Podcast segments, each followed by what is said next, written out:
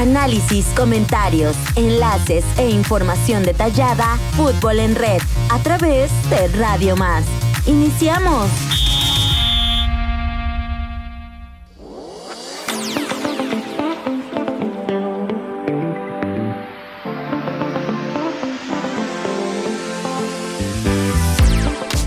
Bienvenidos a Fútbol en Red, les saluda Erasmo Hernández. El día de hoy será presentado en punto de las 13 horas como técnico de la selección mexicana de fútbol, Diego Coca, este y otros temas. Aquí en la mesa de Fútbol en Red, en la grata compañía del señor Edgar del Ángel, Magno López y el señor Carlos Blanco. Bienvenidos. Mi querido Erasmo, mi querido Carlos, mi querido Magno López y a todo el auditorio, pues estamos ya totalmente en vivo a partir del día de hoy, así es que prepárense porque tenemos mucha información el día de hoy. Pues sí, ya es todo un hecho, ya eh, se dio a conocer, bueno, lo dieron a conocer de bastantes medios de comunicación días previos a que la federación pues diera ya el anuncio oficial. Diego Coca, Tigres no está contento, la gente de Tigres, el presidente, eh, muchos periodistas dicen que pues viene pues, pan con lo mismo. Pero bueno, vamos a estar desmenuzando y platicando un poquito más al respecto y arrancó el día de ayer la Liga MX también. Señor Magno López, bienvenido. ¿Qué tal? ¿Cómo están? Un saludo. Y mira, yo creo que hoy eh, tenemos una oportunidad muy, muy importante para pues conectar con la afición en, en, el sentido de que tenemos un nuevo técnico, ¿no? Y tenemos porque pues consumimos lo que la, el tricolor propone. Entonces muchos dicen, oye, es que el grupo que lo, que lo promociona eh, lo conoce bien porque lo trajo con, con, el Atlas, hizo bien las cosas, ta, ta, ta. Orley, ¿no? Eh, sí, pero la verdad que yo creo que más allá de que digan, oye, es que Almada trabaja con jóvenes y este y ha hecho bien las cosas con Pachuca, va, va, va. miren, hay, hay, que dejar claro una cosa. Hoy día el fútbol mexicano lo podemos hacer un análisis importante desde lo económico. Lo deportivo me queda claro que va a segundo término. Uh -huh. Y les digo algo, no está mal. No está mal. ¿En qué sentido? Ellos proponen salarios altos, canchas aceptables en algún, en algún caso, en otras espectaculares, eh, transmisiones entretenidas con la liguilla, eh, la emoción de que el tricolor pues va a figurar en un mundial. Y si tú eres profesional, en el caso de un masajista, del técnico, del utilero, del auxiliar, y te dicen 700 mil pesos de salario por jugar en el Atlas, a eso te dedicas. Uh -huh. Entonces, no lo veo mal. Las aspiraciones deportivas estarán en otro lado. México, como decía, y bien lo decía Valdano, hay equipos que son protagonistas, otros van a animar, otros son comparsas. Pues México, no sé si sea la comparsa o anima cierta parte del torneo. Y ya está, ¿no? Entonces, pues no nos desgarremos las vestiduras, disfrutemos de lo que hace el fútbol mexicano. Y les pongo ejemplos, ahí les va. ¿Quién estaba de moda? Cuando traía al Toluca y decían, este es un avión espectacular, bla, bla, bla, bla. Enrique Mesa. ¿Cómo nos fue? De regular a mal. Rescata el Vasco, ¿no? El, el sí, barco. Sí, sí. Y el Vasco después tiene el tiro en la frente cuando Estados Unidos nos pone fuera de un mundial, ¿no? El caso de la Volpe decían, si la Volpe logra hacer que la selección juegue como el Atlas, olvídense. O sea, somos el Scratch de oro. No pasó nada. Bueno, sí. Sí, sí, sí. ¿No? sí. Con un golazo que Bueno, sí, de pasa fuera de uno de mundo. cada 100. Que fue Pero mejor México que Argentina. Esa es la mejor selección que ha jugado. La el verdad, último. de acuerdo Bueno, con usted. pero el- a, a qué voy? No hubo un cambio estructural. No Fue- hubo continuidad, fue- ahí sí, faltaba continuidad. Fue no un hacía falta en la ese selección momento que más tampoco, Magno. exportó a extranjeros. Bueno, o sea, fue, a países fue, extranjeros. fue un muy buen, eh, un muy trabajo. Fue un muy buen, trabajo, proyecto. pero estructuralmente Confederaciones. pasó bueno. exactamente lo mismo que después de 30, 60 días de un fracaso en un mundial. Hoy dicen, eh, él es el responsable de Parga de seleccionar a él. Y si pasa algo, él es el culpable. ¿eh? Sí, sobre el muerto de las coronas. Carlos No, no, no, no, no, porque hubo un comité ¿No? de dueños. Ahí sí el culpable no es de Parga. Ahí es el comité. Pero va a ser el exactamente. ¿Dónde principal señalado. ¿Por qué? Porque ¿Dónde por eso lo pusieron. No, no, no, está está- Hilara Gorri. Señor Eric Salgado, a ver, ¿usted cómo la ve? Caballeros, que tengan ustedes un excelente mediodía. Qué bueno estar de nuevo en vivo y acompañado de ustedes. Es todavía mucho mejor arranque de fin de semana. Les pongo una fecha. Mediados de año, después del fracaso de Copa Oro y de la National League. No creo que haya un Copa América. También. El Estás nivel- viendo más lejos. el nivel Vamos de a lo, Copa Oro- vamos a lo ¿El inmediato. Son los de Copa dos. Oro cuál es? Son los dos torneos que le están dando como. Les pregunto algo. Primer obstáculo, podríamos Dos decir. cuestiones. ¿Por qué firma sin un contrato blindado? ¿Por Co- qué Coca. va por resultados? Es un capricho que le están cumpliendo, aparte el comité de dueños, con un señor que se llama Alejandro y se apellida Irraga... ¿Irraga qué? Irraragorri. Irraragorri, este caballero. Pero es Le que están cumpliendo el capricho. no creo que sea un capricho. Creo que es Te pregunto directamente, Carlos Blanco Hernández, ¿confías en Diego Coca? Ah, no, no, no. No, Magno, ¿confías claro. en Coca? Es lo mismo. Mira, Edgar, Mira, por, por lo que no, ha no, no. ¿confías o no? Pues sí, eh, sí, sí confío porque. Sí, vamos 2-1. Erasmo, ¿confías Sí. en Coca? Sí, yo sí confío en, en Coca y ahorita te voy a dar mis razones. 3-2. Ya ganamos. A final de cuentas. Oye, pero no, acuérdate que ahora sí, en el comité de, de dueños estuvo al revés. Fue 3-2 a favor de Coca. Entonces, bueno, pero acá no. está- Oiga, pero- acá pero- estamos más pesados. pero les digo una cosa. Creo que en- entre ¿Quién- todo este... ¿No se hubiera gustado más pero- Guillermo pero- Almada? Ya, ya solamente se los dejo ahí nada más. ¿Quién es Diego Coca? Un don nadie. A ver, no, yo te lo digo. ¿Cuántos mexicanos ha debutado Diego Coca en su proceso? No, ni Bueno. uno. Ninguno. Vamos a, a recordarle también al Radio Escucha ¿Quién que es estamos en redes sociales, en todas nos encuentra como arroba Radio Más RTV. Por WhatsApp nos puede escribir al 2288 42 3507 y nos puede escuchar en línea a través de la www.radiomás.mx. Datos de Diego Coca. ¿Jugó, sí, con da- el, jugó con el tiburón? eh? jugó con el Veracruz, Claro. sí, en el A nuestra 2003. audiencia, por dos- favor, no claro. se enojen tan temprano. El señor aquí, Salgado, tiene un poquito inconveniente. No Sí, haga tiene- caso. Tiene, un palmarés importante, es un Diego show Coca, ¿no? cómico mágico Bueno, musical. ahí, ahí- ahí le va, Entonces, ahí le a va, para que usted juzgue. Datos, no opiniones. Ascenso con defensa y justicia de Argentina. Campeón de Argentina con Racing tras 13 años de En sequía. 2014 fue ese, ese campeón. Bicampeón con el Atlas tras 70 años de sequía. Campeón de campeones Con en el asteriscos, 2022. ¿eh? Con asteriscos esos campeonatos. No importa, es campeón. Y es de los tres bicampeones que hay en México. Sí. ¿no? Entonces, campeón de campeones en el 2022 con el Atlas y balón de oro MX eh, como técnico del año. Esos son lo- el palmarés que tiene Diego Coca para llegar el día de hoy y ser presentado en punto de las 13 horas Lo como es- técnico les- nacional. les pregunto Lo que una sí, a ver, Les ajá. pregunto una cosa. El técnico, como figura deseable, con todos estos, eh, pues como tú lo señalas, Erasmo, eh, logros que ha tenido a través de su carrera, Diego Coca, si tú revisas el palmarés del resto que estuvo, están a nivel o mejor. Sí. Mira, Está mejor. Ojo, la capacidad de Diego Coca el- yo creo que no está en discusión como técnico en clubes. Pues es que, ¿sabes qué? Eh, A, a esos niveles, creo que, creo que cualquiera puede decir, ¿sabes qué? Tiene un ascenso, tiene esto, da, da, da. ok, va. Es nada más como que diferen- diferente de un coche estándar, este te da un poquito más. Este tiene lujo, este no. Mira, Va. yo, yo creo que se le está castigando a Diego Coca por la manera en la que se están dando su llegada. ¿Cómo se dio De exactamente entrada, de entrada todavía no es presentado con- por la Federación Mexicana de Fútbol Pero ya es un y ya se había filtrado. Pero Luego, porque- porque la liga- El, equipo que pertenece no estaba Y- entre, y- entre y- este y grupo. quien lo No, filtró- pero ya sonaba. O sea, Quien- ya. quien lo filtró fueron los Fue medios que no, no, estaban fue- de acuerdo fue- con no, su fue Tigres. Prim- no, no, primero fue fueron los medios. No, primero Fueron los medios. los Primero Tigres. fueron los Primero medios. fue Claro Sport. ¿Sabes, ¿Sabes por qué? Diego Coca, y, y lo dice el, el presidente del equipo de Tigres, esto se dio Mauricio así. Culebro. Exactamente, esto se dio así. Platican con Coca y él les comunica que sí está interesado y sí aceptó la propuesta de la federación.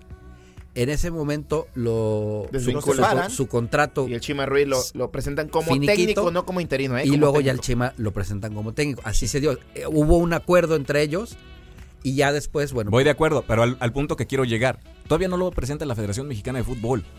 Eh, un club perteneciente a la Liga MX, Club Tigres, se brinca las trancas y Y lo spoilea y, oficial. y lo hace oficial. O sea, tampoco son las formas.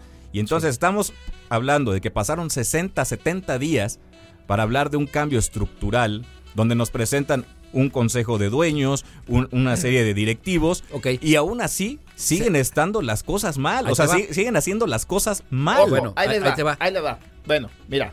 Eh, fue presentado Diego Coca. Recuerden las últimas semanas que él no figuraba en la baraja de técnicos de la selección mexicana.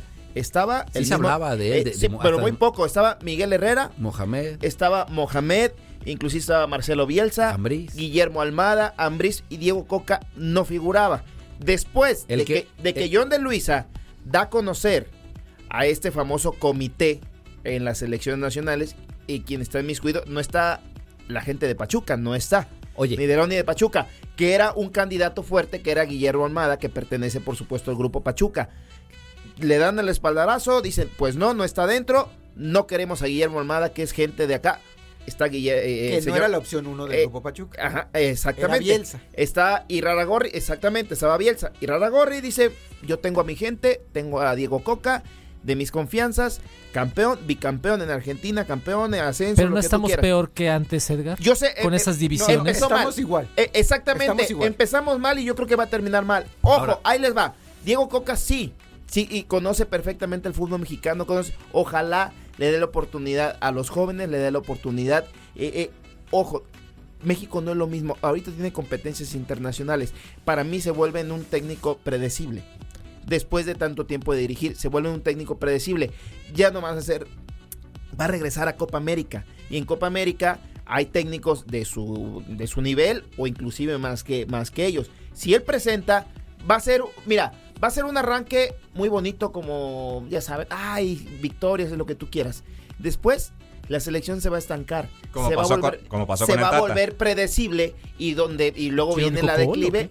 Y yo tengo todas las confianzas. Ojalá Ojalá se actualice, ojalá tenga variantes, ojalá tenga... Lo que sí nos queda claro que el sector defensivo va a ser muy, pero muy fuerte porque es lo que más se va a preocupar eh, el señor Oigan, Diego pero- Coca, pero les digo que lo faltaba a la selección anterior, yo ¿no? les pongo los, los nombres, La Volpe, Manolo La Puente, eh, Enrique Mesa, el Vasco Aguirre, hasta, hasta el que dirigía la selección de, al, al América en la película del Chanfle. ¿Quién era? ¿Don Ramón o quién era? ¿No? Don Es Ramón. correcto. Todos ellos, me queda claro que en el terreno de juego tienen argumentos para poder estar en ese banquillo. No son Sí. improvisados No, no, no. conocen de su chamba. El problema es cuando suena el teléfono rojo y de repente te dicen, ¿qué crees? Tienen que pasar todos por los comerciales porque ya hay pacto y hay que ir a la foto, hay que ir a la firma de autógrafos. Ese es el Hay- 99.9%. Pero eso lo hacen todas las selecciones del mundo. Hay De que- acuerdo, Hay que ir, pero a, hay hay que unas- ir a anunciar las tortillas. hay unas- que dicen delimito. No. que, Qué es- bueno que recordaste que hay que pasar que son, las que son tortillas. tienen planes. Te pongo, Eso- te- eso- te eso pongo un ejemplo. Hoy, hoy, no le convenía a la federación. hoy día hubo el, el primer tache para Ares de Parga en el sentido de decir, oye, nos interesa un técnico que tiene trabajo, que es Coca. Ajá. Y él tendría que haber hecho una estrategia para acercarse al club y decir, nos interesa tu técnico. Hablarlo entre directivas Sí y, la, y, hizo. la, y la parte de la federación y no dejar lugar a chismes. Porque Sí, lo el- que hizo Tigres Lo fue hicieron, decir, pero lo ventilaron. Porque los Entiendo jugadores, yo la molestia ¿No? de Tigres. ¿Por qué? los Porque acabas, acabas de contratar un... al técnico. Lo- eh, los- Mira, eso, eso es suponer. Sí. Eso es No, es que suponer. lo mismo, pasó, lo mismo No. pasó en España con Lopetegui, Con Ah, Lopetegui. claro, que el Real Madrid coqueteó y la Lo federación dijo, anunció, ahí- ahí lo fue al anunció revés. Lopetegui. No, ahí fue al revés. Lo anunció el Real Madrid. Pero mira, yo entiendo la molestia de, de Mauricio Culebro, presidente de Club Tigres, porque dices, a ver, tiene dos meses que te acabo de contratar. Te trajimos lo que pediste. Me vendes un proyecto. Estamos hablando de un proyecto a largo plazo. Y de repente me voy. me tengo que enterar por los medios que ya dijiste que sí. ¿Qué pasa? Exactamente. Ellos ponían... es- Ahora, eh, ¿dónde hay más presión? Es más difícil dirigir a Tigres hoy que dirigir a México. No es cierto. Pero hay nunca, más- Claro señor. sí. A los Tigres en su casa solamente. En No, no, Monterrey. no, no, no, ¿A usted no. le importan los más Tigres? exigencia. Tiene más ¿Cuál exigencia? No le importa No. a alguien. Sí, los resultados. centro, ver, sur ¿sabes del país no le importa. por- por lo Tigres que no le tiene importa que a salir nadie. Por lo que invierte Tigres. ¿Sabes por sí, qué la no, presión Carlos? es casi La presión se llama a- América y Chivas y los demás son comparsas y lo sabes. Y te duele. ser campeón. ¿Sabes por qué? Tigres va a, buscar el Pero ¿qué va a buscar? Ah, ¿Te importan los Tigres? hay Buscas un partido de Sí, sí, Tigres. Hay- hay Mira, algo. Hoy en Mira, México pierdes y no pasa Hay nada. algo de exigencia, hay algo de exigencia eh, en Tigres, eh, eh, sin duda, ¿no? Por, por los jugadores. Pero es por- una grosería lo que el señor dice No, compararlo No, no, con la no. selección. ¿Sabe- Es usted sabe- un grosero, es usted un Es soberbio, más fácil señor. dirigir a México que a Tigres. ¿Sabes por qué es más, más, más complicada Ah, la selección? Mira, Erasmo, las- por si- favor, si lleva los primeros auxilios ver. me está dando. Me está dando. Aquí, aquí Usted el punto tranquilícese y que vamos a si escuchar. llegas a fracasar en la selección mexicana, pues vas a tardar mucho tiempo sin trabajo. Porque no lograste No, objetivos. tampoco, tampoco. Sí, a ver, dime, O sea, ahorita qué técnico no, ha no, sido no, no, contratado porque, después ver, de haber sido cesado después de dirigir Vasco selección. Aguirre. Aguirre. Por eso, Todos, pero todos. ¿cuánto La tiempo Volpe pasó? pasó en Volpe. Chivas. Va- vamos a esperar ahorita qué va a pasar con el señor Martino. pasó. Porque No. el señor Martino también tenía problemas tiene de salud. dos, pero ya tiene dos. Pero ya tiene ahí eh, propuestas. Sí, pero sí, sí. El, el colombiano, este Juan Carlos Osorio, No ha tenido equipo. tuvo, tuvo, es más, le pasó, lo mismo, le pasó lo mismo que a Coca. Sí. Tenía club, hablaron con él y vino a dirigir, Sí. ¿no? Y saliendo de la selección, ¿qué pasó? Pues tenía, tenía también este, opciones. se fue, a- tuvo, fue a dirigir a Brasil. tuvo opciones. Mira, Entonces, la- eso pasa con todos Con los todas. técnicos, no hay La- problema en ese la- tema. Las gestiones, por ejemplo, con Argentina. El perfil que tenía el técnico antes de, de- de empezar el proceso para ya encarar el Mundial, en Argentina lo reventaron. No lo querían. ¿no es Reventaron a Messi, al, a- al cuerpo este, de auxiliares que Sí, tenía, Scaloni. ¿no? Scaloni, sí. Y ya Sí, después es la lo- escaloneta, nos subimos, el, el fenómeno. Reventaron por completo. Y lo reventaron. Oigan, Sí, ¿ustedes hasta- creen que vaya a llegar Diego Coca al Mundial del Sin 2026? problema, caminando. Yo creo que no. El- Yo creo que se va a medio año. ¿Sabes No, cuál, no. cuál, cuál puede ser el problema? La gestión entre los dueños. Es hoy día lo más importante en el fútbol mexicano es que los grupos están divididos. Es que ese problema, O sea, mira, ¿Y qué va a pasar va a con los voltear a grupos divididos, poco. Edgar? va a ¿eh, ¿Cómo? Van a negar jugadores a las Es que a eso me refiero, convocatorias. a eso Pero me refiero. A mientras llegue a el haber dinero, peros. A regañadientes, mira, Mientras llegue dinero no hay problema. un equipo que ¿Sabes qué estaba puede dando, hacer? Se puede dividir esa cuestión. Un ¿eh? está por, dividida. mucho, por mucho que haya dinero Mira, de está por dividida. un equipo que estaba dando, pues, eh, jugadores, digo, Pachuca, va a haber ahí un regañadientes Hablamos- a, pre- prestar, prestar jugadores, pero... Mira, yo no a creo que el tema de- sea el grupo Pachuca. Mira, Digo, hablamos, dije a- uno de ellos. A, a- a mí me parece que sí está el señor Diego Coca sentado en un barril de pólvora por estas formas. Por ¿no? cómo llega. Porque además hay mucho descontento en el medio futbolístico. No estamos hablando de la prensa, estamos hablando de los mismos aspirantes a, a ocupar el, el banquillo, ¿Se están los que se candidatean en los medios de comunicación, de los mismos, eh, de la misma división entre, entre dueños y, presidentes de clubes. Esa es la parte, la parte medular. Erasmo. Entonces, Oye, al, pri- al primer, al primer descalabro, a la primera que no llegues a tener la Copa Oro, Es más, va a ver- van a pedir más, su cabeza. La primera, vez que pierda con los la Estados Unidos, primera van a pedir su cabeza. Va a ser Mira, cuestionada. Ahí te, ma- rápido, más- rápido. Ahí te va. Magno, Carlos, Erasmo, este señor eh, Eric Salgado. Presente. A ver, nos estamos hablando, nos estamos enfocando a quién, quién este, prácticamente lleva a Diego Coca a la selección mexicana. Estamos hablando ya de que se terminó el famoso monopolio de quién. De la gente de Televisa. No, Ah, ahora- no, no, No, eso- no, Antes no, ellos no. quitaban y ponían, No. pero ahora aquí, quien quita y pone aquí. es el grupo Orlegui. ¿Y a poco te No, crees no, que no, no, están no. amafiados? No, Ay, no, señor, no. señor No. del ángel, usted, viejo mano- lobo de mar, se No. quiso usted ver Sí. cordero. Sí, no, quien no, llevó, no. quien llevó mano en esta decisión, No, simplemente pusieron otra cara para que fuera el, el costal El- a golpear. A golpear, sí, claro. El problema ¿no? acá también. Pero para mí siguen siendo los mismos. Sí, Con la asociación mismos, de los los nuevos, está bien. Pero siguen siendo los mismos. lo que estoy diciendo. Ahí ojo. estaba Salinas Pliego con Mazatlán, Van ahí estaba después. Vergara con Chivas, ahí estaba Está este, Tinajero América. ahorita, está ahí estaba, ese Vergara. mismo grupo sigue siendo el mismo. Acuérdense Hay- hay lo que les estoy diciendo. hay una Eh, recuerden estas palabras. Si se graba, señor Balam, acuérdense lo que estoy diciendo, que las decisiones ya no, ya no las va a volver a tomar en este, bueno, el grupo Televisa, sino la gente de Orley. Yo le- yo le diría Señor una- del yo ángel, le diría usted una está cerrando las puertas a UTUDN, ¿eh? Y eso No, no, no, le da a usted Ultramafá. No, no, no. Le- Eso ¿Perdón? te tiene que dar a usted el Tramafá. No, Tramafá lo que usted dijo hace Es rato. que a- aquí, aquí vamos a decir una Van cosa. Es, es más eh, allá de donde está leyendo Edgar. Les voy a decir algo. Si el, ese grupo que representa hoy día al, al que trajo a Diego Coca a la selección, Televisa está atrás. Ya tiene este está equipo atrás. de España. Está atrás. Claro. Hasta le ¿no? quitó los derechos de transmisión al otro. Es como De decir, que es "Ten- una mafia, es una tengo mafia, un subordinado que todos los golpes van a ir con él. Yo atrás sigo diciendo, ¿sabes qué? Mira, aquí está el contrato con cierta marca, tengo estos Mira, patrocinadores. tan es así que no se cambió después del fracaso en Qatar. Sigue siendo John de John Luisa, de Luisa, que tenía que ver fra- el que mueve el pandero y Mikel Arriola. Exacto. De ahí, ya lo dijo el, el señor Carlos Blanco. La- el, el comité de dueños sigue siendo Salinas Pliego, eh, Emilio Azcárraga, Amauri Vergara. No, Salinas Pliego no está ahí. Bueno, pero está ahí la gente de No, no, Mazatlán. está de Mazatlán. Sí. Está la gente de Mazatlán. Que es él. Emilio Azcárraga sí está. sí. Amauri Vergara, Amauri Vergara. ahí está.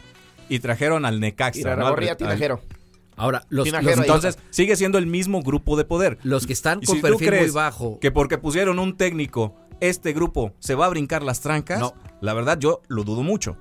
No, No, no que se, no que se brinque, las, sino que el poder de decisión ya recae sobre el grupo Orleji. Pues sí, pero. Yo creo es- que debe- es- deberían de empezar a esclarecer los temas económicos, O sea, porque claro. tienen mucha cola que le pisen, igual que Grupo Pachuca, igual que la entraron, mayoría de gente. Exacto, Grupo Pachuca, por eso dijo, no, de que me es- rasques, mejor me voy. Aquí es bien claro. Es, es tener un prestanombres con ellos.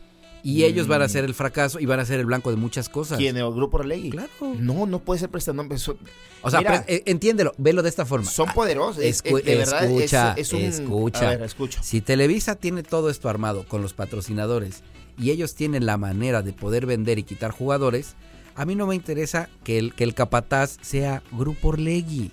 Ellos van a estar en, en- haciendo la faena, llevándose todos los cocolazos, pero yo sigo con, con el paquete más importante de decisiones. Al final te voy a decir una cosa. Martino, por ejemplo, le aguantaron que no llevara al Chicharo. Y el Sí. Chicharo, mira, mediáticamente el tipo no te puede hacer goles, Hasta Jiménez. pero la gente lo sigue. Sí. El capricho de Jiménez, Sí. ¿no? De llevarlo a medios chiles. De que a pesar de que... ¿No? No, de- no pero el otro Jiménez, al Santiago. A Santi lo, lo cepilló completamente. está comercial. La Laines igual, que lleva al Piojo Alvarado, que fue una basura en el Mundial. Entonces, todas esas partes te das cuenta que mientras el grupo que es más fuerte lo tolere, los otros pueden decir cualquier cosa, Bueno, pero eso no, sí pero- es cierto, la pero- gente de Orlegui no pudo haber llevado a Diego Coca solo. no. Sí, no, Es- o en sea, ese fue- aspecto coincido No, contigo. Pero fue, fue como un acuerdo, pero él lo propuso. Él llevó la O más. sea, le- les conceden el caprichito. Así de sencillo, Va, ok, nada más. ¿Qué va a tener entonces el otro grupo a cambio? ¿Jugadores los mejores de Santos?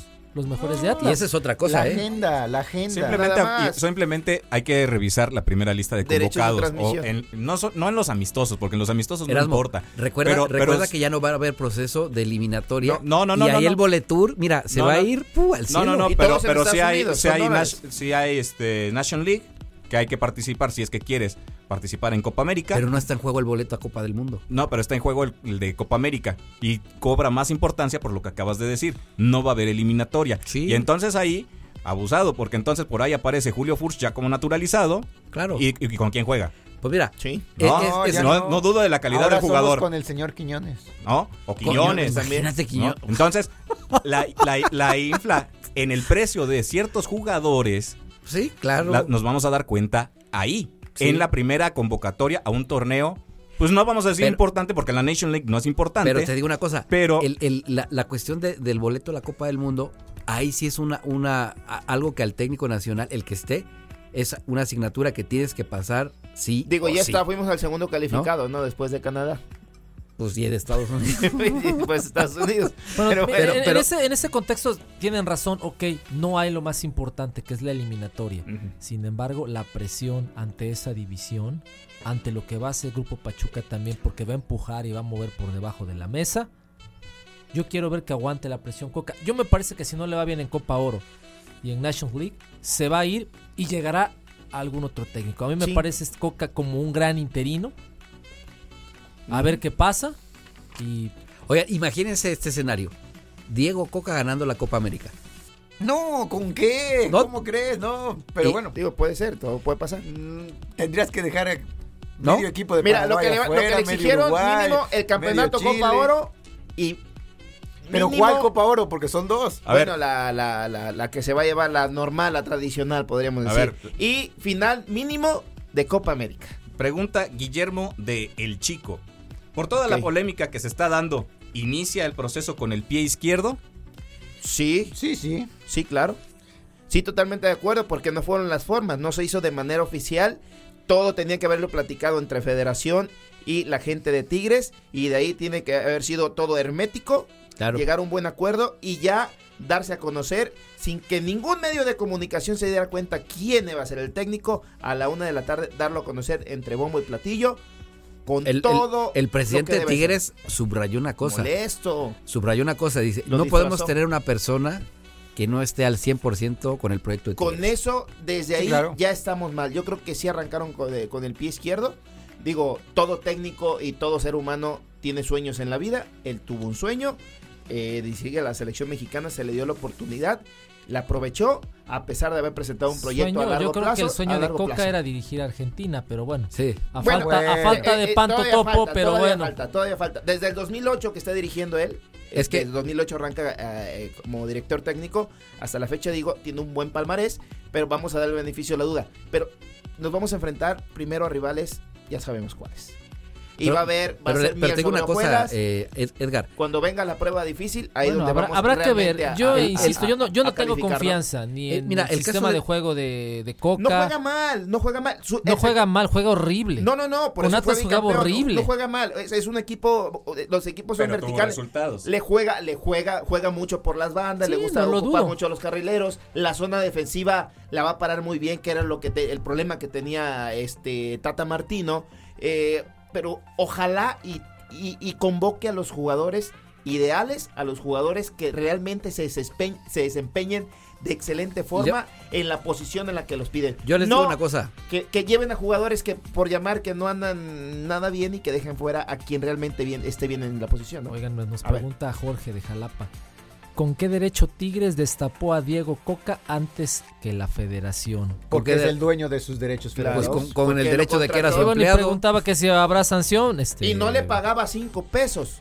Pues es el, empleado que contrató para estar en el banquillo. Se le pegaron las ¿No? ganas de decir, ¿saben qué? Va a ser Diego Coca por encima de la federación. Así es. Eso habla de la falta de comunicación o de los intereses que tienen unos y los intereses que Mira. tienen otros. Hablando de la gente pantalón largo. Yo creo que hasta decente se escuchó el señor Mauricio Culebro cuando dice Fue diplomático. es- sí. esa parte de, de la afición y el equipo merece un técnico de tiempo completo. Claro. ¿Por qué? Porque obviamente se invirtió mucho en el señor Diego Coca. Estaba en tercer lugar, ¿no? En tabla ahorita.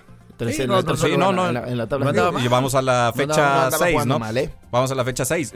Y Tigres, re- de últimos años para acá, bueno, pues ha estado en, esas, en, en esos sitios. El asunto es de que se invirtió mucho dinero en Diego Coca como técnico de Tigres y de repente dices, pues, oye, ¿cómo que, cómo que te brincaste las trancas y ya dijiste, allá que sí? Ahora, una cosa que sí se, se, se escuchaba era que al señor Diego Coca le iban a dar chance de terminar el torneo y solamente aparecer con la selección en fecha FIFA. Pero Eh, no. pero Tigres dijo- esto no le pareció a la gente de Tigres y dijo, ¿sabes qué? Nos desvinculamos Véngate, de, nuestra Ahí asociación profesional. Ahí la forma importa mucho. Sí. Porque si al, al club no le notifican, no le informan. Es que eso de, hablo de, de uno, de- de uno de sus trabajadores, ya habla, insisto, en que Ares de Parga, que es el área que le, que le corresponde. Ahora, la capacidad como técnico no nacional, está- no pues es- habrá que darle oportunidad. ¿Cuándo es el primer partido de México?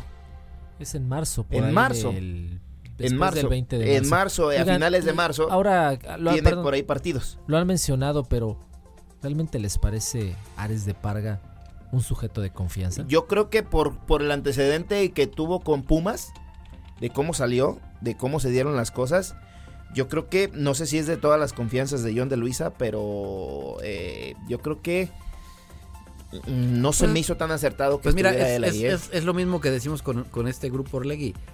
Aquí es poner nombre y apellido para que, ¿sabes que Él es el responsable. Él, él señaló que este era el idóneo. Fíjate que- estas gran que- potencias, Que, perdóname. que cargue con la responsabilidad, ¿no? 23 de marzo contra Surinam. A eso me refiero. 26 de marzo contra Jamaica. Tú puedes llevar nuevamente a Paco Memo, porque está dentro de la agenda que tenemos, que Paco Memo va a llegar al próximo mundial porque está pactado. Quiere buscar sin el, ningún el problema. sexto mundial. ¿Vale? Y con, perdónenme, con el equipo C, México le gana a Surinam. y A le cualquiera gana de los Jamaica. dos, claro, por supuesto. A eso hablo. Que Jamaica también de repente nos Con ha el- puesto a pero patinar, el ¿eh? sí, Sí, pero con el el equipo equipo confían C en gana. aguas. A eso hablo, eh, de, de- a eso me refiero, de que los arranques siempre son eh, miel sobre hojuelas.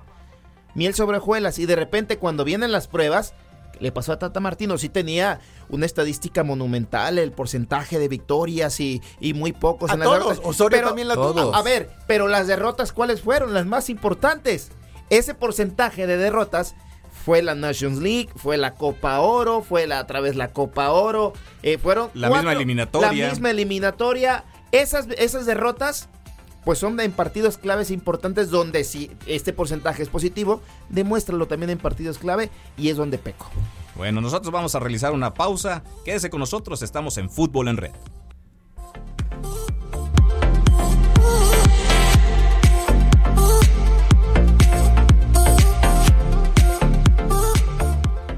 Fútbol en Red, donde la palabra vale más que la estadística. Fútbol en Red no encontrarás humo, solo realidades. Hola amigas y amigos de Fútbol en Red. Soy Dana Olmos y a partir de hoy estaré acompañándolos con información interesante y divertida para chicos y grandes en la sección El Dato de Dan. Así que acompáñenme y sigan escuchando, ya que hay mucho de fútbol por hablar. El fútbol es un lenguaje universal de millones de personas en todo el mundo, incluidos niños, niñas y adolescentes, independientemente de su lugar de origen, idioma que hablen o región a la que pertenezcan. Es el deporte más popular del mundo y en muchos lugares, como Europa o Sudamérica. Es mucho más que un juego, es un estilo de vida.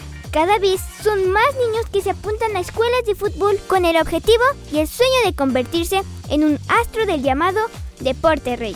Su afición es cada día más grande y las niñas también estamos conquistando espacios importantes en esta disciplina. Pero empecemos por conocer un poquito sobre la historia del fútbol explicado para todas las niñas y niños.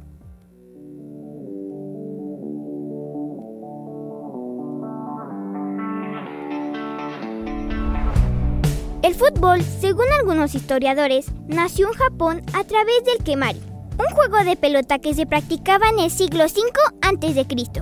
Más tarde, en el siglo V, existió el calcio italiano, un juego muy parecido al fútbol que se practicaba en las plazas públicas italianas. Los romanos jugaban a la esferomaquia, al que posteriormente llamaron la pilabola, palabra que dio origen a pelota. También se conocen indicios de deportes similares al fútbol en las civilizaciones de la América precolombiana de los aztecas y los mayas. En el Caribe jugaban algo parecido al fútbol llamado batu. No obstante, a pesar de todos estos antecedentes, el fútbol tal como lo hacemos hoy en día suele decirse que nació el 26 de octubre de 1863, día en el que se establecieron las bases del deporte tal y como las conocemos actualmente. El Mundial de Fútbol es hoy por hoy el acontecimiento más seguido de todo el planeta y es una muestra del alcance y el poder que tiene este deporte por y sobre todas las cosas. Y como dijo el futbolista y entrenador argentino Alfredo Di Stéfano, ningún jugador es tan bueno como todos juntos, así que a practicar fútbol. Es todo por esta ocasión.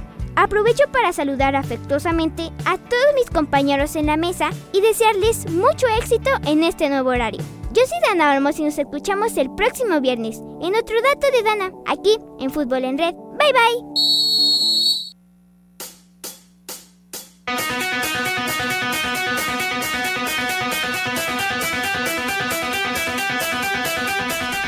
Muchas gracias a Dana Olmos con sus datos y usted nos puede contactar en nuestras redes sociales como arroba Radio Más RTV. También nos puede escribir vía WhatsApp al 22 88 42 35 07 y escúchenos en línea a través de la www.radiomás.mx. Javier desde Las Trancas pregunta, ¿quién era mejor opción para ser director técnico de la selección nacional? Híjole. Mano, Buena, Pues, buena para mí era Bielsa, pero para mí- yo de acuerdo con todo lo que presentaba, todo lo que buscaba para la selección mexicana y la Federación Mexicana, era el Loco Bielsa. Tú Magno que además decías que tenía que ser mexicano. Rafa Márquez. Rafael Márquez, no, pero Rafael Márquez todavía no tiene Le falta todavía no, no, no, no, no tiene experiencia dirigiendo un equipo de primera división. Hugo.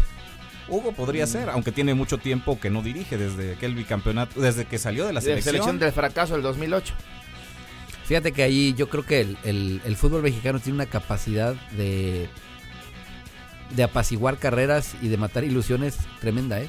Sí. Porque me queda claro que, mira, los jugadores tienen nivel, saben hacer su trabajo, pero los federativos, la verdad que dejan mucho que desear siempre, ¿no?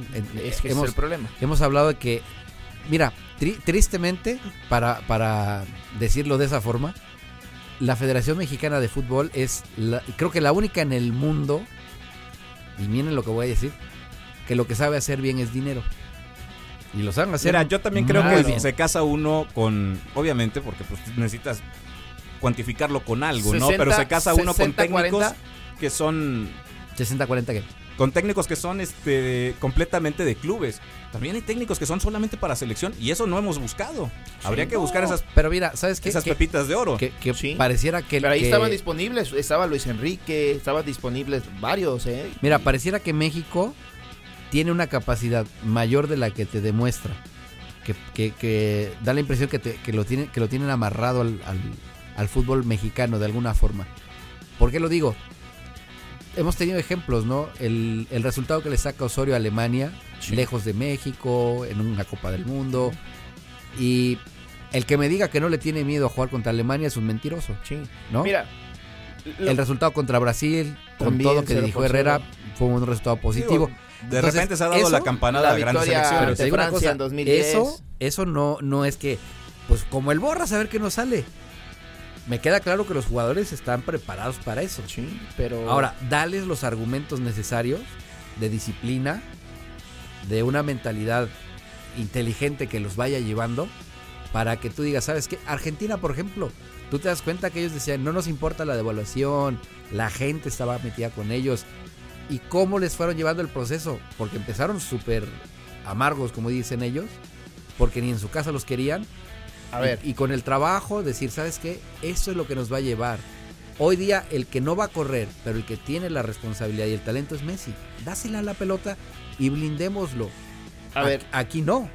Pero es que tampoco tenemos un Messi. no, bueno, no, Eh, no sé si, te- si estén de acuerdo conmigo, pero a partir del 2006, cuando se queda fuera de la selección después de ese golazo de Maxi Rodríguez, viene este declive de la selección mexicana en resultados, quinto partido, nunca llegó hasta ahorita que se fracasó.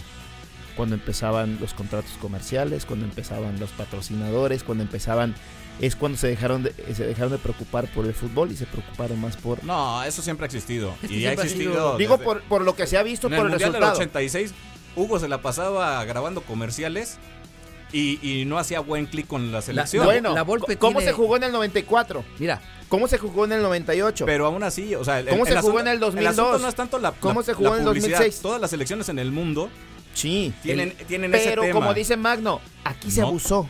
el mejor, el mejor gol que atajó la Volpe fue que grabó un comercial siendo técnico de la selección con dos refresqueras diferentes. Sí. Una firmada por, por el tricolor y otra se acercó y le dijeron, hay tanto dinero. ¿Qué Le entra, dijo, pues sí, y Sí, lo pues, hizo. Claro, sí, por lo supuesto. hizo. Entonces creo que el- la, la- la- la parte que, que es como el sueño deportivo y todo esto, saben que es el motor que mueve al aficionado para que vaya, compre el boleto, viaje, se disfrace, se compre la playera, ¿no? Como Herrera grababa más comerciales que, que Sí. entrenamientos con No, la selección. pe- Pero, si no pones atención en lo deportivo, te afecta el negocio. Ejemplo, las playeras de la selección. Hoy voy a buscar una playera de la selección. Hace, ¿qué fue? 60, 60 70 días. Sí, El precio en el que estaba. Hoy están a mitad de precio, Sí. a lo mejor hasta un poco más abajo. sí, ¿no? sí las he visto mucho más baratas. Eso no pasaba. ¿No? Eso no pasaba. Se devaluó Ahora, después del fracaso totototote, claro, porque ni el y la perspectiva partido. también de cómo nosotros visualizamos ese, ese fracaso. Pero ahora no, la- sigue sin darse cuenta la federación de, de lo que de lo que ocasionó de que Porque- pues ya porque pasó, hay- hay ya una cosa. fracasaron. Es el fracaso. Desde el ¿Qué, 78 qué que no crees, crees que, qué crees que duela más? ¿Perder con Haití? ¿Que, que Estados Unidos te eche de un mundial? Y ya, fue- ya pasó, ¿no? que, que los que te digan son unos tramposos cachirules y no van a un mundial por tramposos. Hoy día el fracaso de Qatar. Y le puedo seguir con más cosas. Yo creo que duelen todos. El fracaso de Hershey, Sí, ¿no? que claro. se cortó una generación. O sea, tenemos para dar y repartir. Uh, claro, Entonces la federación se da cuenta que el, que el fra- y perdón por lo que voy a decir para el fanático, que el fanático es puro corazón y va a decir, eh, no, mira, yo pondría al que lleva a los jóvenes porque en los procesos y hoy el grupo, pa, pa, pa, de acuerdo. Mis- Pero no es así. No, no es así. no es así. ¿Sabes por qué? Hoy, por ejemplo, Eric Sánchez, jugadorazo del Excelente Pachuca, jugador. un buen 10 ahí en, en los Tuzos, no lo toman en cuenta. Grupo Televisa, Cendejas es el próximo Pelé. Ya. Llévenlo a la Messi, selección. Messi, porque ahora Se- todos se- son Se Messi. lastimó, pero ¿No? bueno, ahí está la respuesta. Ya le dimos la respuesta a nuestro querido Radio Escucha. Para mí, Bielsa, el señor también Bielsa. Y acá había mencionado a. Pues yo puedo decir, mexicanos. Hugo Sánchez, Ambriz y del extranjero, pues, que Guillermo- les pareciera? Les voy a poner dos nombres este, ahí secos. A ver. Eh, Muriño y. Pep Guardiola. Bueno. Hijos, bueno. ¿Y qué creen? Ahí se vale soñar, hijo. ¿Qué, No, bueno. ¿Qué creen? Tenemos, tú tenemos más sorpresas, Magno. A ver, ¿en A serio? ver, véngase, señor Le Balán. llegamos al precio. No hay. eh, bueno, Bueno, Hablando de Ay, eso del ay. dinero, ¿ustedes creen que no tiene México para poder contratar al técnico que se les pegue la gana? pero quieren, que, quieren quedarse con una morralla, hijo. no, bueno, pero sea, es, es cuando el técnico dice, ¿sabes qué? No, no a esto, no a esto, no a esto, no a esto. No, pero pues Y ya- es cuando dicen, ah, no, entonces No, no, no, vamos a perder Vamos como a perder, 40 claro. millones de dólares. No, pero tenemos no- una sorpresa aquí en donde sí cabina. A se invirtió fue aquí en la producción. Exactamente. ¿No? Tenemos una Ya sorpresa se aquí en cabina. ya se depositó. Y es que ya está aquí con nosotros Liz Vázquez, que ella sí, ella sí entró por los canales adecuados. ¡Eh! ¡Uh! ¿Cómo que ya me depositaron? Oye, ¿qué pasó ahí? ¿Hubo devolución? Porque no me ha llegado, ¿eh?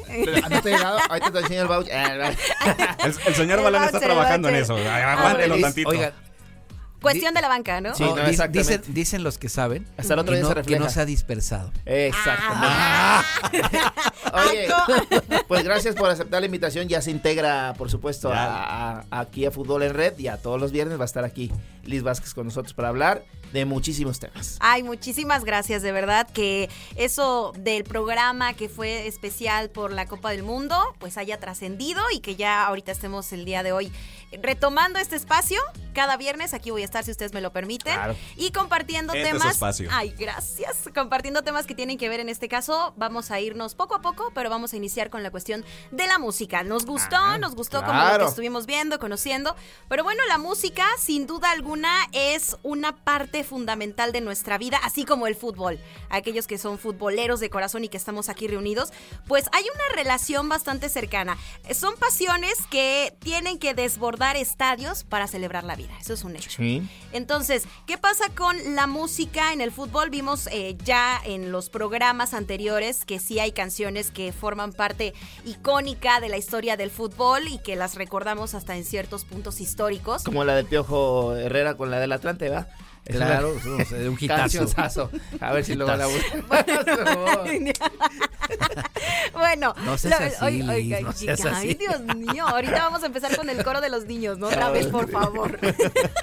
bueno, lo que sí quiero en este momento recalcar es que hay una cuestión eh, intrínseca entre cada una de ellas, tomando como base, ahora sí, la teoría de las inteligencias múltiples que tenemos.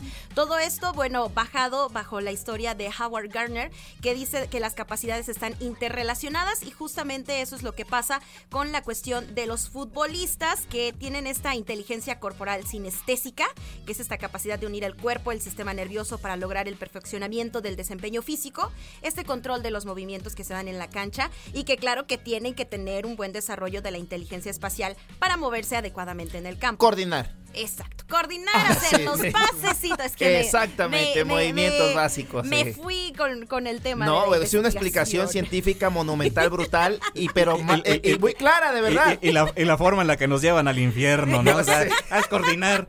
Es, Oh. co- es coordinar, hacer los pases. Claro. Bueno, pues está coincidencialmente ubicada en el hemisferio derecho del cerebro, al igual que la inteligencia musical. Entonces, por eso hay grandes astros del fútbol que estuvieron inmersos en la música. Claro, el, el caso y el ejemplo que se debe de mencionar, que ya lo estaremos platicando en programas próximos, pues es Pelé.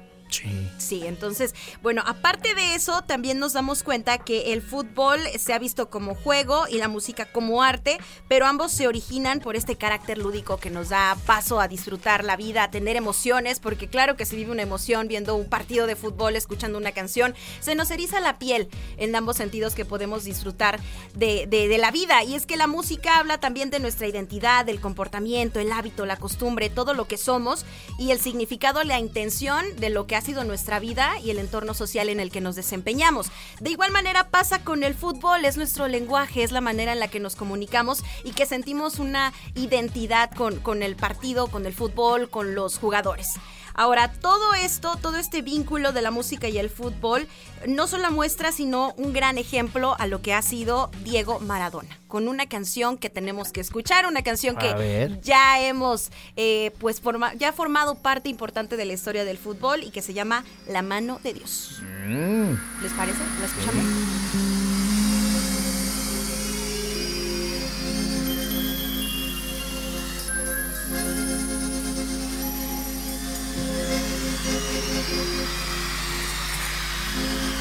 En una villa nación fue deseo de Dios crecer y sobrevivir a la humilde expresión, enfrentar la adversidad, con afán de ganarse a cada paso la vida. En un potrero forjó una zurda inmortal con experiencia, sedienta ambición de llegar de cebollita. Soñaba jugar un mundial y consagrarse en primera. Nos, nos faltó la canción, eh, el punch. Apenas venía, apenas Sí, venía el punch. no, esa que... A ver, ¿ya iba? A ver. La mano de Dios de Rodrigo Bueno, el potro.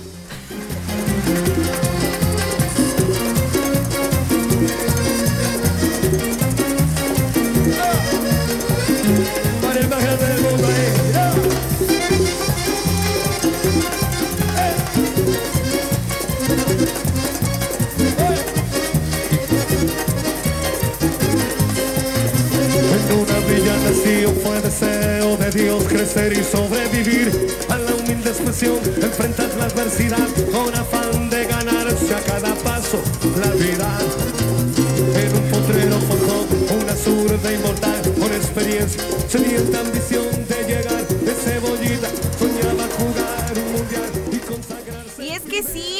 canción, como, como bien eh, lo acaba de decir ahorita Edgar, pues lo llevó a un momento de su, de su vida, de eh, la escuela, ¿no? O sea, sí, claro que por el ritmo, la letra también, que fue muy pegajosa, se logró esta canción inspiradora para aquellos jóvenes que persiguen el sueño de convertirse en futbolista y alaba, claro está, al jugador más importante, al menos que ha tenido la selección argentina, uno de- los más Uno. importantes, claro, y que también hace referencia a uno de los goles más polémicos en la historia del deporte. Trampa. No, pero Sí. más, más- más que la, más que la Polémico. trampa, yo creo que es describir un poco lo que es la biografía de Diego Sí, Armando, claro, ¿no? O sea, supuesto. desde, desde que empieza en Que el esa Club jugada Cebollitas. fue icónica, que por eso se le Sí, hace la mano pero vaya, Yo les, les diré una cosa. Maradona en su momento explicaba desde su perspectiva cómo fueron no solo el, el gol con la mano, Ajá. sino el otro. El mejor Entonces- gol, donde se lleva medio sí, hasta sí. el árbitro. ¿Cómo, se cómo lo llevó. vivió? Mira, yo creo que ahí, ahí es una explicación muy interesante porque deja ver una cosa. De México hasta la Patagonia tenemos ese sentir pícaro. ¿Me, me entienden? O sea, muchos los ingleses decían, es trampa, es trampa. Pero en fracciones de segundo el tipo vio una oportunidad, la tomó. ¿Y cuántos de nosotros no es Y no había bar. ¿Cuán- Eso ¿Cuántos no- de nosotros no, es así? Este, hijo, Sí, sí. gánale el brinco, mira, te está ganando la fila, pásate enfrente. Te ganó el brinco uno, ¿No? eh, un jugador de unos sesenta y tantos, ¿no? Dices A lo que me refiero Sí, es que en el sí. día a día, los chilenos, los mexicanos, los colombianos, tenemos esa parte, no de trampa, sino de que aquí se dice te avivas, ¿o no? O, Sí, sí, o- sí. o tal vez hasta de inspiración. A lo mejor está mal planteado desde, desde este ejemplo, pero eh, eh, lo vemos con los técnicos europeos, ¿no? En el cual simplemente le dicen al jugador, tú te vas a mover de aquí para acá y más allá de eso, es no esquema. necesito que hagas algo más. En cambio, el jugador latinoamericano eh, vive a, par- a partir de una oportunidad, Sí, ¿no? A sí. partir de, de, Ese gol, de un momento de inspiración. ese gol también. también por eso es muy valioso para los argentinos. El resto de Latinoamérica, digo, lo, lo, lo, lo va tomando, digamos, la vecindad que tiene con Uruguay, los uruguayos también tienen, ahí su, su, su forma de decir, bueno, está bien, pero entienden esa, esa parte. El segundo, sí fue una cachetada monumental de lo que se habla también acá de cómo se juega en, en América Latina. Y también por ¿no? inspiración pura. Por Pues sí. Porque es eso, ¿no? O sea, tuvo, tuvo forma, tuvo fondo, tuvo sentido. Y todavía se lo hace a los ingleses. Ese, ese Que son los creadores del fútbol. Sí, en No, no, no, sí, no. sí. Déjate que son los creadores. Habían tenido No, una, la- una la guerra. cuestión Sí, social, por sí. Una supuesto, guerra. la, la social cuestión era social. importante ¿no? en ese Y- Y, momento. y por eso lo, lo seguimos tomando y me encanta que se haya dado este debate porque demuestra completamente que va a pasar los años, van a pasar y va a seguir siendo punto de, de poder entender qué fue Claro. lo que sucedió, pero al final quedó, quedó marcado y nos damos cuenta que también a partir de, de esa situación pues fue que Argentina se pudo consagrar campeón del mundo. Y el mismo Maradona la cantó. Hay, Ah, hay- hay- sí. hay un momento por ahí debe estar Ajá. perdido en YouTube Sí. Sí, en el que. Maradona canta a partir de, de- de- de él mismo, ¿no? Cantando en primera persona, Sí. ¿no? Oye, Sí, En una villa nací, ta, ta, ta. aportando un poquito a que está ligado el fútbol a la música, ¿Recuerdan a José Manuel Pinto? ¿No se acuerdan de José Manuel Pinto? No. Pues el famoso suplente histórico del Barcelona, de Valdés, de cabello largo. Ya, ya, ya, ya. Bueno, Ah, el ya. portero Pinto. Ajá. Ahí les va. Pues él acaba de ganar un Latin Grammy como mejor productor musical. Él produjo el disco de. eh, se llama Niña Pinto. Ajá. Niña, niña, algo así. ni- No, Niña Pastori. Niña Pastori. El disco de Niña Pastori, él lo produjo y ganó el Latin Grammy como mejor productor musical. Órale. Después de ganarlo todo, con el Barcelona, sí, sí, sí. como portero, digo, con Valdés y Messi, Pep Guardiola, todo, todo el mundo, se dedicó a la música y acaba de ganar un Latin Grammy como mejor productor musical. Y, y es que eso es algo, Imagínate. es algo maravilloso, o sea, que se puedan desarrollar como tal en la música, pero que también esta pasión la puedan conjuntar en algún momento de su vida. Tan solo eh, a Pelé en algún momento le preguntaron qué hubiera hecho si no hubiera sido futbolista. Él Sí. completamente se hubiera dedicado a la música. Y ahí es en donde encontramos este punto en el que el fútbol y la música están tan entrelazados y que también están dejando como como esto que me encanta que se está realizando, que es este debate, y que también hay cosas que trascienden hasta en el mundo de, de la lana, del dinero, porque como bien dicen, o sea, esta canción en el año 2000 fue un hit, la seguimos escuchando, la, se- la conocemos, claro que sí, y, ah, ok, de hecho tenemos la versión en donde Sí. Maradona está Sí, la cantando. Apenas se conecta. Ah, va- vamos, denle un, denle un vamos, coscorrón a vamos. Balán. Deja en paz a mi patrón, Ya, no te metas con vez, él que nos corta A ver. antes. Vámonos entonces. Perfecto. La mano de Dios ahora con Maradona. Maradona.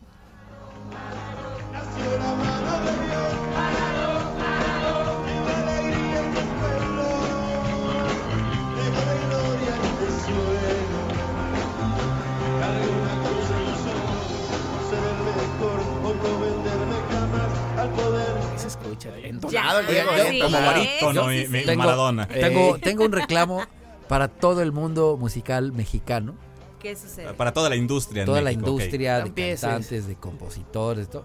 La verdad, miren, yo, yo reconozco que en México hay mucho talento, ¿no? Ujú. Pero son mezquinos hasta la Ya, esquina. ya, ya, espérate. No hay, no hay, Gobiérnate, por favor. no hay una producción que pueda decir, oye, ¿por qué no hacemos algo, una composición para algún jugador mexicano? No la hay. Para mí, Hugo. No, Un no. corridito. Algo sí algo. cierto. Hay algunos, pero se, se Algo. pierden. Está el Algo. de Jesús Corona. ¿No?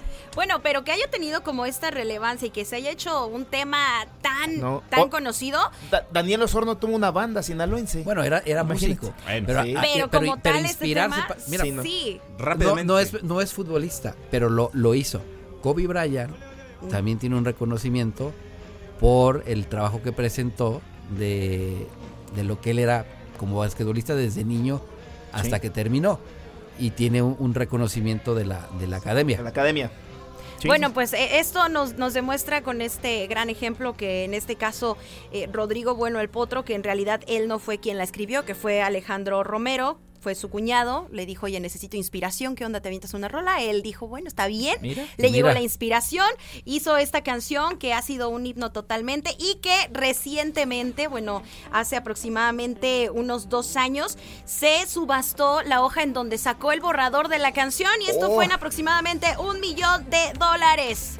la subasta. Uh, qué bárbaro. Vaya, Histórico vaya dato, ya. ¿eh? Vaya Rápidamente, ya para finalizar, el Atlas le- eh, pierde dos goles por cero ante el Monterrey y el Querétaro pierde tres goles por cero ante el León. La jornada para el la jornada número 6, la jornada número 6. Seis.